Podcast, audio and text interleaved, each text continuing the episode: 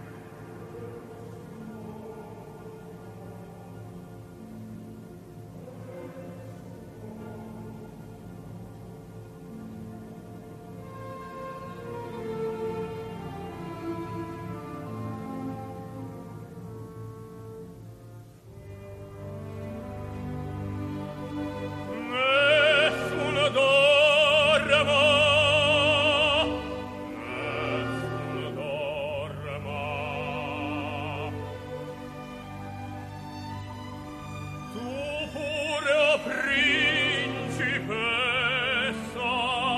nella tua fredda